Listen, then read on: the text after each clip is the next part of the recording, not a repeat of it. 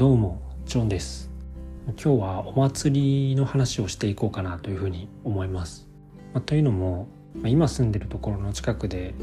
夏祭りがあって家族で行ってきたわけなんですけれども、まあ、結構コロナとかもあって久しぶりにお祭りに行ったんですけれども、ま、すごく楽しかったんですよね。で過去まあ、自分が独身時代とかそれよりもっと遡って学生時代とかを考えてみても結構地元のお祭りとか行ってたんですけれども、まあ、すごく楽しかったような思い出があるんですね。まあ、で自分がどういうような要素で楽しんでたのかなっていうのを改めてちょっと深掘りしてみようと思って考えてみたんですが、まあ、夏祭りの要素って例えばまあたこ焼きだったりだとか焼きそばを売ってるような出店があってで他には金魚すくいとか射的みたいな敵屋さんのゲーム要素がある敵屋さんがあってであとは例えば盆踊りみたいな、えーと、ものを、ま見ながら一緒に踊ったりしながらでできるようなものがあったりとか、まあ、そういったようなコンテンツで、まあ、構成されてると思うんですけれどもよくよく考えてみると僕自身は結構今挙げた3つのコンテンツをなんかあんまり楽しいと思ったことがないというかあんまりそれ自体で楽しむようなことは今までなかったなっていうふうに感じたんですね。じゃあ自分がお祭りをどういう要素で楽しんでたかっていうのを考えてみたんですけれども例えば一緒にお祭りに行った友達といろいろ話をしたりとかあるいは久しぶりにその会場で会った友達とか、まあ、知人とかにと久しぶりに話したりすることができたっていうことがすごく楽しかったなっていうようなことを思ったんですね。なので、お祭り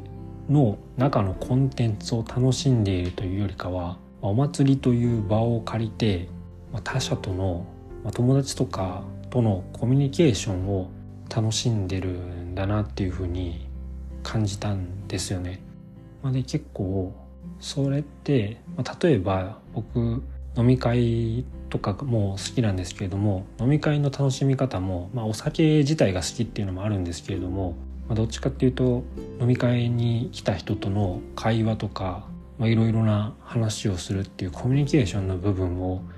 すごく楽しんでいるから、ま、飲み会が好きなんですけれどもまあ、それと同じような楽しみ方をお祭りに求めているというか、まあ、しているなというふうに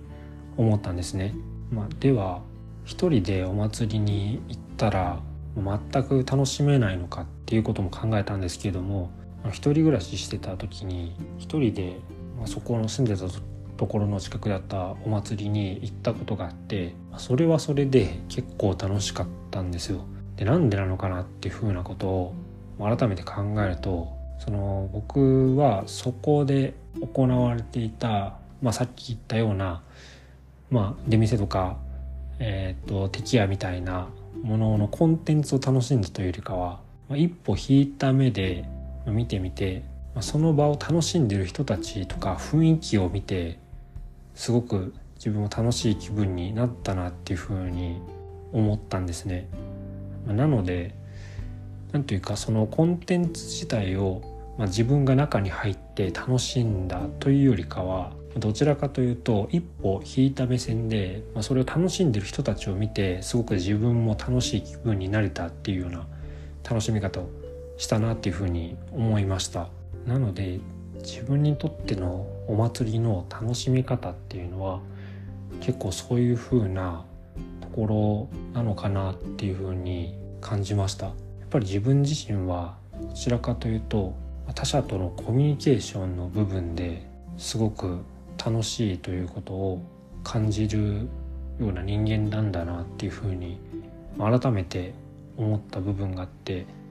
なんかそれがお祭りの部分からもなんか感じ取れたっていうのがすごく面白いなっていうかっていうふうにまあ今回思いました。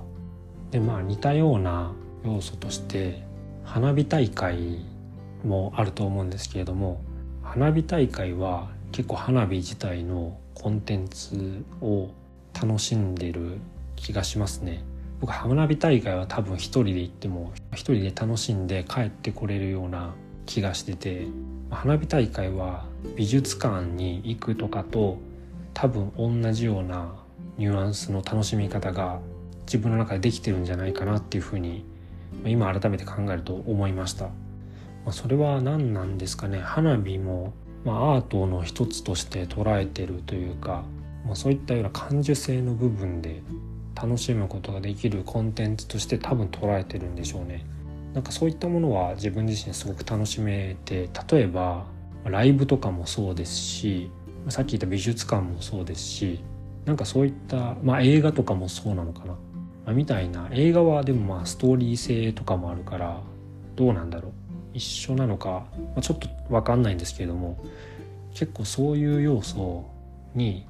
近い楽しみ方を花火大会の場合はできるなっていうふうに思いました。まあ、でもう一つ似たようなもので言うと学園祭っていうのがあると思うんですけれども最近あんまり学園祭に行くっていうことは機会としては少なくなったんですけれども学園祭も僕はすごく好きでどういう楽しみ方をしてたかなっていうとあれは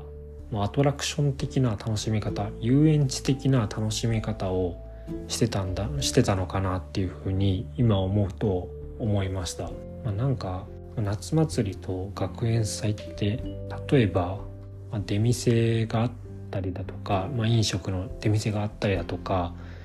で、まあ、学生が作った例えばそのまあゲームのお店があったりだとか、なんか構成要素としては夏祭りに近いような気もするんですけれどもなんか自分の中では明確になんか違いがあって学園祭はすごくなんかテーマパーク感というかそっちを強く感じるなっていうふうに思うんですけれどもそれがなぜなのかって言われるとちょっと今考えてみてるんですがなんでなんですかね。それが例えばその自分の学校の知ってる人がいっぱいいる学園祭だからというわけではなくて、まあ、やっぱり全然知らない人の方が多い他の学校の学園祭に行った時とかも、まあ、どっちかっていうとそういうような楽しみ方ができていたんじゃないかなっていうふうに思っていてなんかそこの線引きが何で自分の中でそう分かれてるんだろうっていうのがあんまり自分自身でわからないというか、まあ、分解して説明できない部分があるんですけれども、まあ、なんかそんなことを感じますね。今回は僕が夏祭りに行ったことをきっかけに、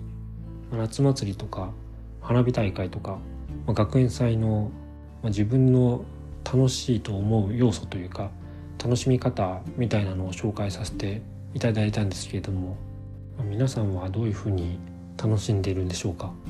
そういったこととかもお聞きできたら嬉しいなっていうふうに思います。というわけで今回はお祭りに関するお話をさせていただきました。また次回のエピソードでお会いしましょう。それじゃあね、バイバーイ。